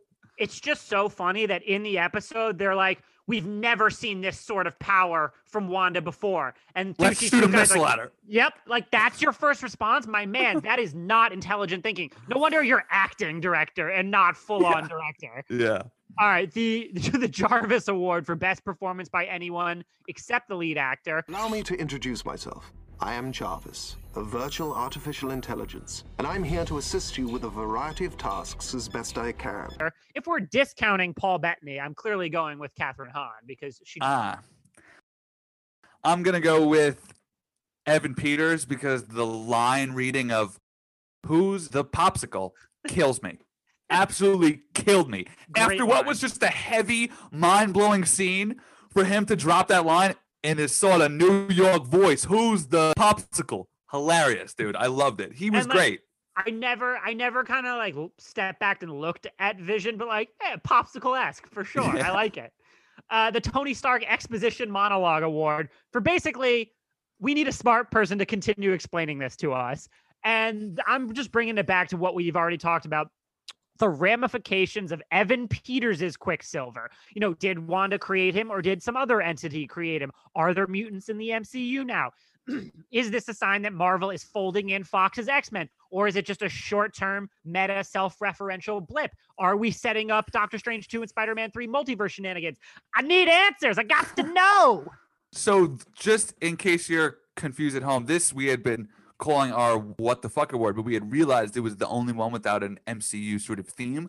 Brandon gave it that great Stark one. The one that I came up with is the Star-Lord Who Award for what the fuck is going on. Star-Lord. Who? Star-Lord, man. Legendary outlaw. This is not so much a what the fuck, but it's sort of a raised eyebrow line. When Monica, Jimmy, and Darcy are sort of scheming their plan of how to get back in the Hex, Monica Rambeau says she knows an aerospace engineer who'd be up for the challenge and then goes to whip out her phone. But then either Jimmy or Darcy cut her off and we're not, and we don't see if they if she sends that text. Later, when Wanda brings the drone back to them and she says, "Is this yours?" It's a Stark drone. Oh, I didn't catch that. Yeah, so so tell me, Brandon. When she said that, I, I couldn't remember what his job title was, but I, I was thinking Selvig, um, the uh, the Skarsgård, the famous Skarsgård actor who's in Thor. Selvig is, is, is I, but I don't I, think he's necessarily an engineer. He might be. It would strike, and it, it comes at the same time that you pointed out, whereas Monica tries to skirt the talk about the Infinity Stones. So. Could that could all be a Captain Marvel two tie-in, perhaps? Potentially, yeah. I, th- I think that would be interesting. As for what role the Stark drone plays, if perhaps just SWORD uses Stark tech, I don't know. I don't even know if there's a thread to tie between those two, but I was... Also, like, they just have nineteen eighties drones, like, on hand? That was yeah. interesting, right? It's forty years ago. Like, we're, like seriously, how did they get that? Yeah, so what do you just right? have a warehouse full of old shit? Uh, that's called hoarding, people. Yeah, maybe that's the Armor Wars. Like, hey, we're going to break into this old warehouse. We got to get rid of all this shit. Yeah. All right, the Time Stone That Real Quick Award. I'm proud of myself because I didn't read this anywhere else. I went through and meticulously paused this episode because every time dating back to twenty twelve's Avengers, there is any type of group meetings where there's computer screens with information on in the background, there is always tidbits and Easter eggs and interesting stuff going on in the background. So I fucking went through these these SWORD meetings in this episode. The scene where they're basically breaking down Wanda's background in that group SWORD meeting, they throw up on the screen a news story about the Sokovian air raids that killed Wanda pa- Wanda's parents. Now, I could definitely be reading into this way too far, but I still thought it was interesting. I zoomed in. The news story is dated March thirty-first, nineteen ninety-nine. I then looked it up. On that day in real life, Marvel released eleven new comics, and that included two Avengers books, one of it which includes both Scarlet Witch and Vision, and one of it which includes Vision only in flashbacks, which I thought was kind of an interesting parallel to how Vision exists right now. Wow. And on that day in real life, also, Marvel released a Magneto comic in which Quicksilver is in grave peril, and he's at the center of the story of it, it's involved with Genosha and the leadership there. But the fact that he was such a central figure in that comic book released on that day, tying into this episode, there was also Mutant X and X-Force books as well. Now, as well, maybe that's all a coincidence. Or maybe it's, you know, Marvel being a little nifty and crafty with their Easter eggs. I don't know. I could be reading it into it too much, but I thought that was all interesting. I told my man to come prepared to pod like it's game seven, and he and he comes with the frame by frame analysis. I love it. Bang! I'm trying. So I, I just uh, think it connects to Mike Breen. Bang! um, uh, listen. Mine is the Vision work scene. Again, just a marvelous example of how this series can flip from comedy to abject horror on a dime. It also appeared to or be norm. using... It also did... You notice how it appeared to be shot through some sort of filter? Did you catch that at all? I, I didn't catch that. I gotta okay. go rewatch that scene for sure. Yeah. That's interesting. Wow, okay. Because that, that also plays into how they use the aspect ratio at yeah. different times. Uh-huh. Huh. Interesting, Eric. All right, put this in Odin's Vault Award. Odin's treasures. Fake. Most of the stuff in here is fake. Marvel's ability to, in my opinion, blend and balance two disparate styles and formats, which ultimately results in them unifying the storyline across quote-unquote mediums. And I use air quotes because this sitcom, half of this story is its like own medium in itself. And I think they've aligned them both now perfectly. I am going with Kathryn Hahn in Jazzercise clothes. It does it for you? Yeah, I mean, I, I I didn't know she was she was rocking like that. No, I'm only kind of kidding. Uh, I'm going with Vision's sort of rage explosion, where he's just like, "You can't fucking lie to me, Wanda." Just like that was a very intense scene. I'm really glad you mentioned that because my answer for the next category, the Cap Lifts the Hammer Award for Best Hero Mo- Moment.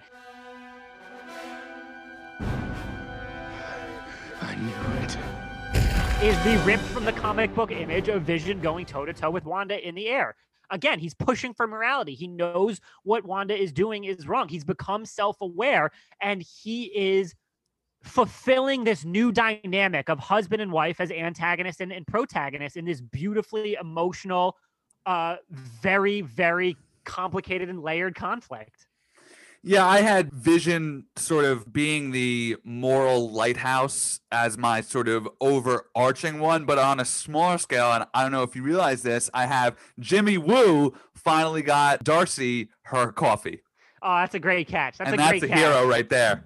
Like, like we said in a couple other episodes, too, he, it's the little things with Jimmy Woo, like when the uh, the experiment to break through via the radio waves doesn't work as they hoped, and he goes, you know, good try, Darcy. We'll get we'll get him next time. This and man the, is the real deal. Also, real quick, I've realized why I enjoy Randall Park's face so much, and it's that he's very Jim Carrey-esque and how expressive he could be. Like, you could understand what he's saying just by the shape and contours of his face. Like, he could convey moods and tones and words through his eyebrows and his cheekbones and his smiles, everything. He's a very malleable face that helps him selling the type of emotion he's trying to act.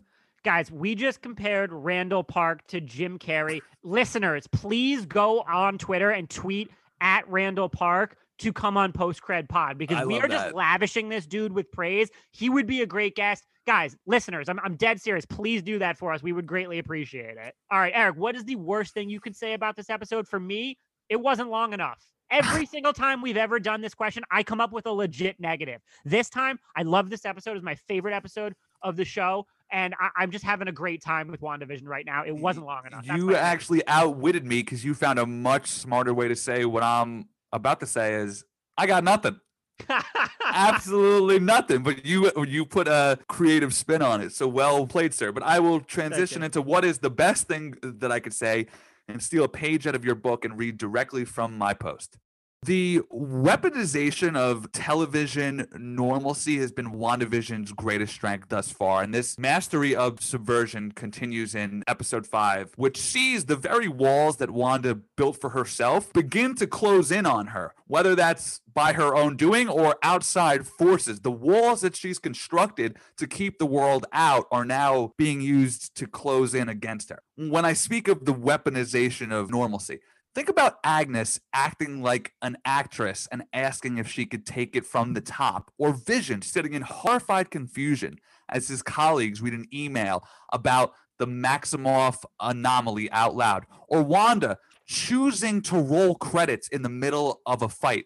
It's these moments of bold storytelling and blatant subversion that represents some of the most experimental content Marvel has ever produced, and thus far has been one of the most unique viewing experiences they've ever provided. For years, the general knock against the M C U has been that it could be sort of formulaic in nature, that it's merely a multi-billion dollar assembly line, chopping and changing features that always amount to the same B plus product. That is obviously not the case here, as it's not only wading into new dramatic territories for the M C U, but it's charting a new plotting course as well, right? When you fire up a M C U film, you know some asses will be kicked and some jokes will be made and things will get a bit hairy for the good guys before they come out on top at the end. Can you say the same about this show right now? Do you really have any idea of how this story is going to end up? Can the characters in WandaVision even say so? That said, there is an element of predictability to come, as the trajectory of recent episodes allows us to confidently guess that Wanda's back-end run will be a downhill sprint, more in tune with the traditional M C U third act. But the details of it, your guess is as good as mine. The M C U, thirteen years into its run, has become a bastion of Hollywood normalcy.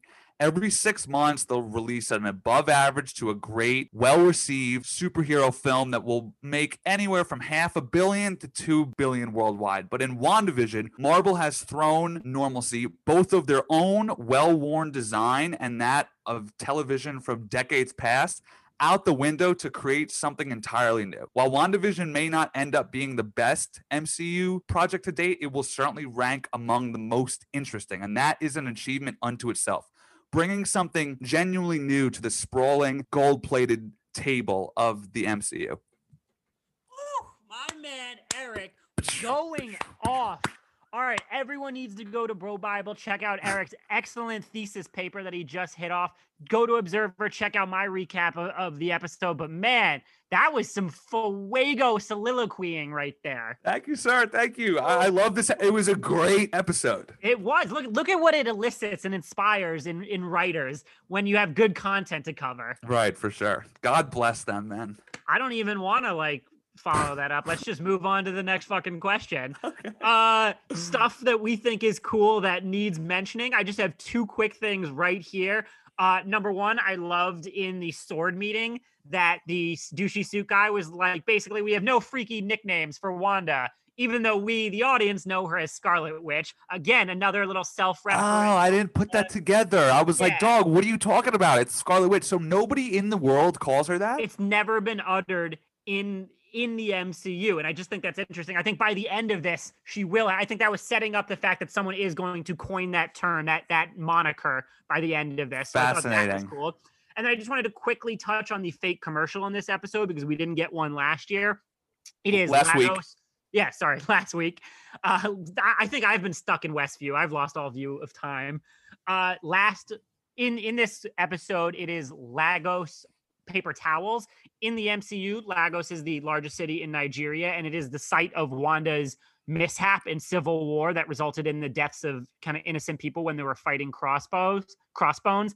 And I like that the uh, the basically tagline of the commercials, when you make a mess, you didn't mean to, which is clearly what happened in Civil War with WandaVision. And I just like in general that each of the commercial references in WandaVision has been an important moment in Wanda's backstory. And I think at the end of the series, we should do a quick segment on each and every uh, commercial and where they fit on her timeline. And then just quickly, last thing was the sitcoms that this episode spoofed, from what I could see, was Father Knows Best, Family Ties, and maybe a touch of Full House, even though Full House is more nineties. Oh, wow. I, I, I had no idea. Did you sense that, or did you have to look that up? I mean, I knew Family Ties. I knew that mm. one for sure. The other ones. All right. Well, I think that's going to do it for our Ooh. WandaVision recap, review, analysis, evaluation, and just general unhealthy obsession, maybe a little bit. Um, but we're going to keep Marvel train rolling. We have our interview with our exclusive interview with Don Cheadle next. So please keep listening. If you're interested in Armor Wars, if you're interested in this legend's career and all sorts of awesome stuff.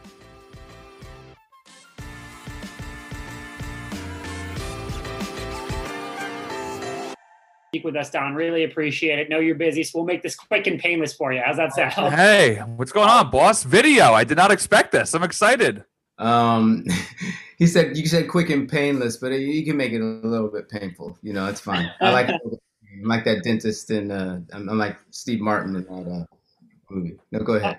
Perfect. Fair. So first, just to start off, would love to hear you talk about your awesome collaboration with Michelob Ultra for the Super Bowl. You know, what can fans expect? What's it all about?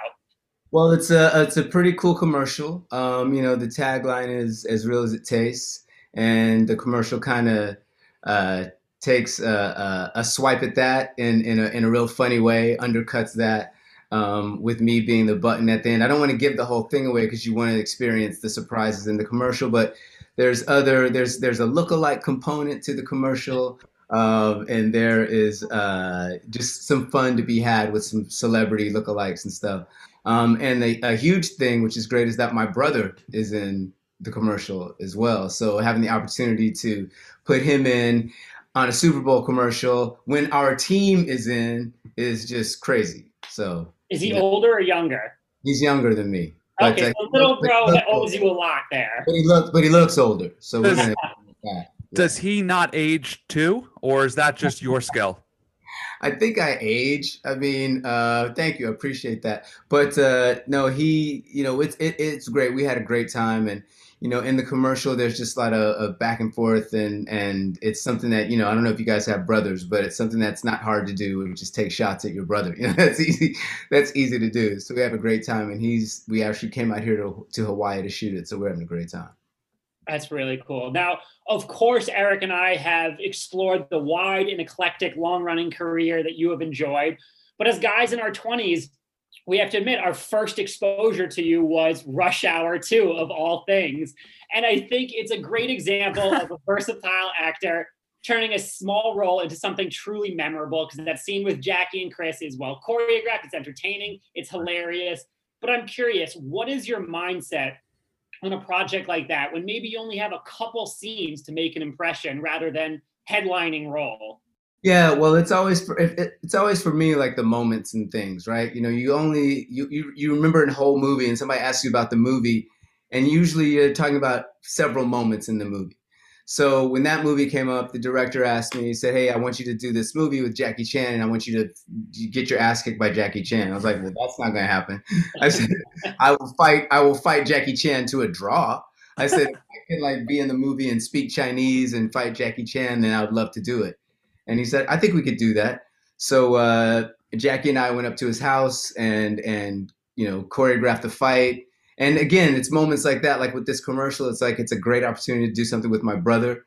Um, and I was like, I'll do it if I get to fight Jackie Chan. So it's like, you know, these sort of a la carte experiences that I'm going to curate and create for myself. I think that is, to do it. That, that's a great way to put it, that you could just sort of tack that on to the list of the things that you've done throughout your long career. Yeah, I've gone toe to toe with Jackie Chan, you know, it's just a very cool add on. Before I get into what I want to ask, since I know my mom is going to hear this, let me just say she is a huge fan of yours. Oh, thanks, Boogie man. Nights is one of her favorite films of all time, and she cannot get enough of you in that. So, Mom, hi. I said it. Speaking of the first time that we saw you and your work, the Ocean's films to me, when I was younger, and still at this point, are sort of the epitome of cool. When I ask you about your experience shooting that film, what's the first on-set memory that pops in your head? Oh, man, there's so many. Um, just or a good one, even. Oh, no, I mean, you know, all of us coming together uh, in, in Europe to shoot the second one, which is the one that people feel completely no compunctions about coming up to you and saying, you know, I didn't like that one. I was like, that that's cool. You didn't have to, you know, you know, at me when you said that. But, uh, just all of us getting to come back, and the amount of time we had been away from each other. You know, people got married, we had kids, families. We were all together in Italy, um, and just sort of the reunion and the real familial feel that those movies have. I mean, you can tell we're all having fun, and I think that's some of the the magic in those movies, is that you you know it doesn't feel forced or manufactured. You're like, I bet those those guys really like each other, and it's like we For really sure. have a great time. Well, that's why I asked. There's not one night that you think of when your brain goes back to those times? Oh, oh well, there is. I'll say there were several nights. We we did shoot in Amsterdam, so uh, without oh man, going, I get you there. We could leave it there if you want. Right there. All right, I want to jump to something a little more of the times. I'm going to ask you about Armor Wars.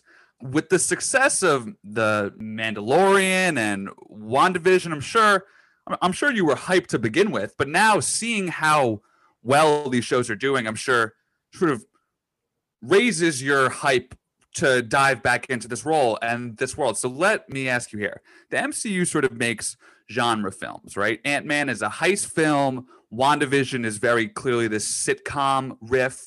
How was Armor Wars pitched to you in that sense? Well, it's literally so early in the gestation period of what it's going to be. We're just putting the room together and having very early sort of concept questions around what it is. It's based, you know, initially on the series, uh, the comic book series of Armor Wars, where Tony Stark's, all of his, you know, works have been stolen and they're being used by nefarious characters all around the world. And Rhodey is tasked with going out there and getting it all back. So it's going to be based around that comic book, but true to the M C U and true to Marvel's, uh, you know, sort of mission. The the comic books are a jumping off point. And then these things have to kind of have their own mythology and their own sort of modus operandi and the way that they work. So to wit, I'm not sure exactly what's going to happen, but I think it's going to be some intense, you know, kick-ass roadie going around the world. Given the name, I mean, it's a kick-ass name. You simply have to kick ass.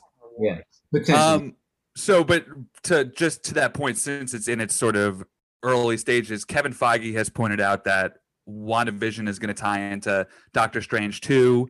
So you don't, or you may know, but do you know what projects Armor Wars is going to tie into, if no, at all?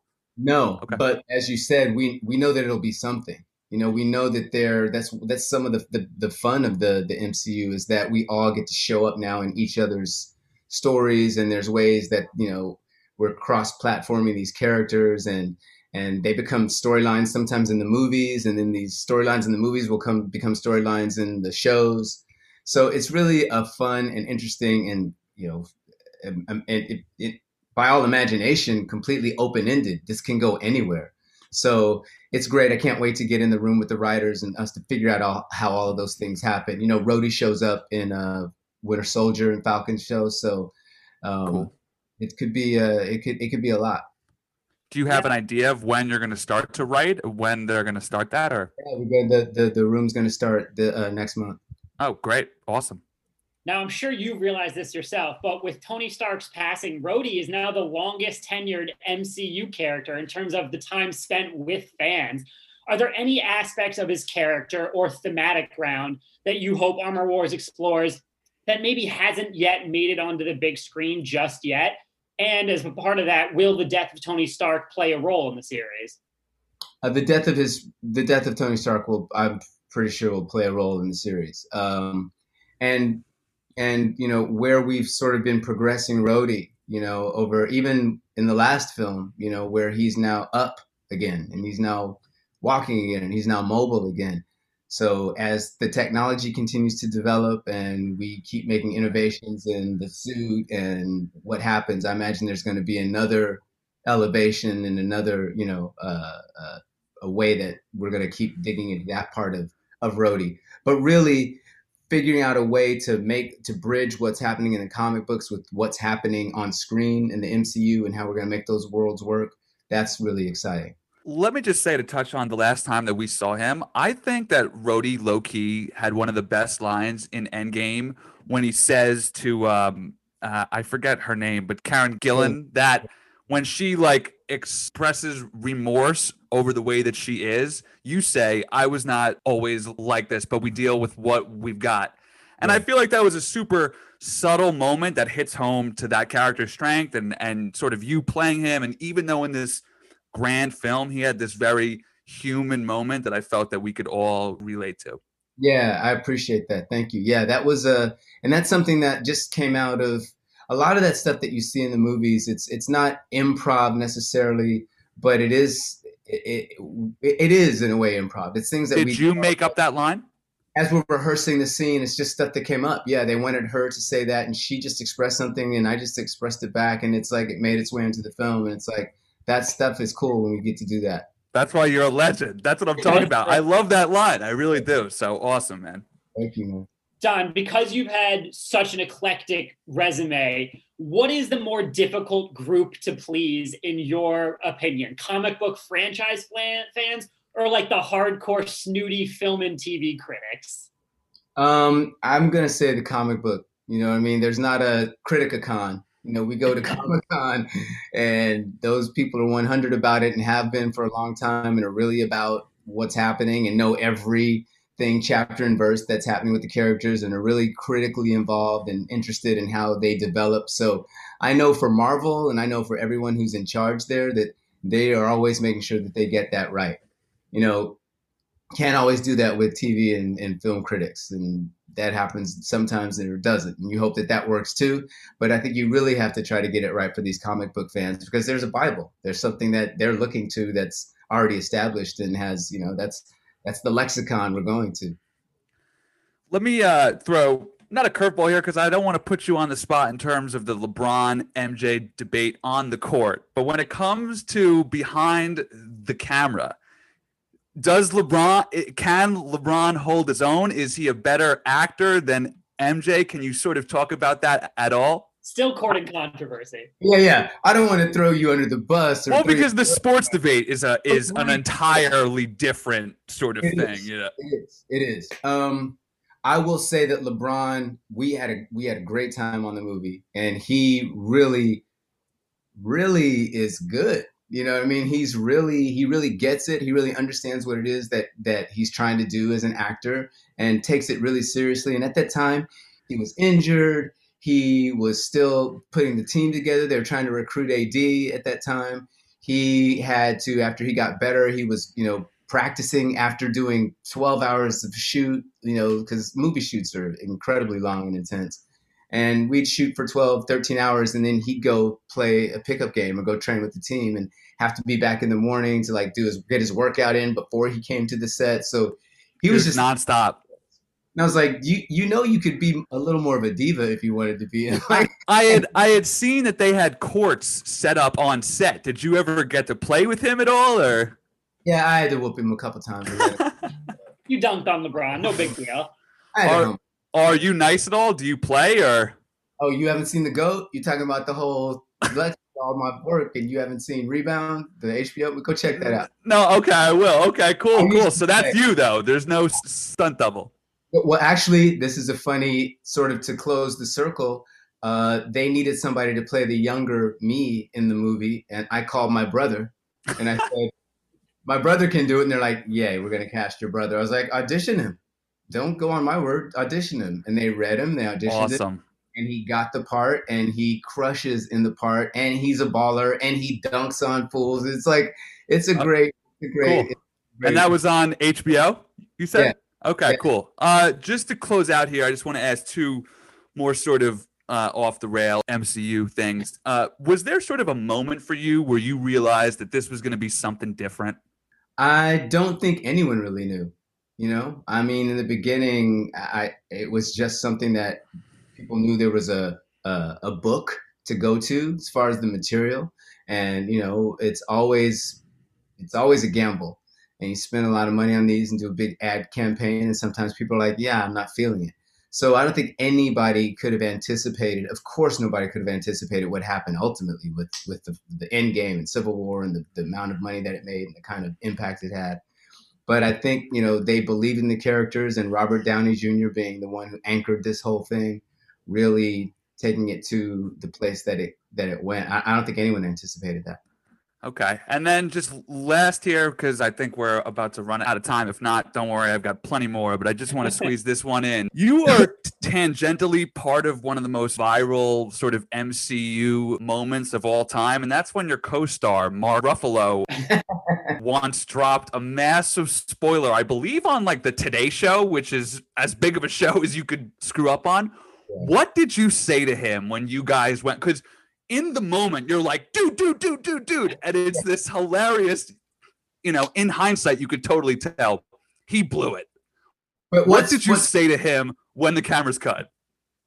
What's funny is if you listen closely, he almost he almost blows it and then tries to save it by like exaggerate, because he almost says half of the people die, which was yeah. the truth. You know, he so he went half to all to everybody dies. So then I was just trying to goof like. Then I was trying to like do the double reverse on the psychology, like don't tell him that, like that was the truth, which it wasn't the truth. So it was a whole bit, you know, we were just doing, and we'd done stuff like that. We've been on the red carpet all day. So we've been doing stuff like that all day, but that one just took off because yeah, he blew, I mean, and he'd done another thing where he, I think had his phone on set and was FaceTiming and wasn't aware that he was live FaceTiming on the set and people were seeing the set as he was talking. It was, uh, Uh, we love Mark. We you could totally, him. you could totally see you are in crisis management mode but I, immediately. But I, but I really wasn't. That's the whole funny thing about the bit is that we had been doing that bit all day, where he's gonna almost spoil it, and I'm like, don't spoil it. It just uh-huh. that one like hit the zeitgeist. And that is so funny, Don. Thank you so much for your time. Appreciate we appreciate it. You and your years of work. Continue the best of luck out yeah. there. Okay. Yeah. Take it easy. Thank you very much, man.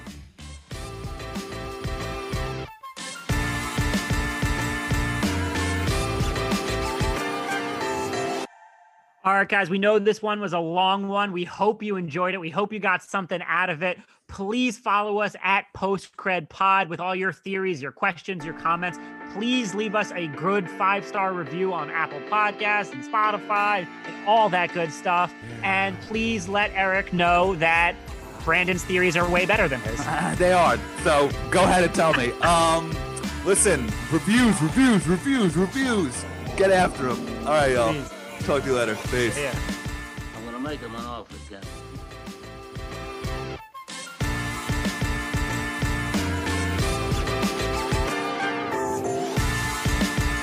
My name is Maximus Decimus Meridius.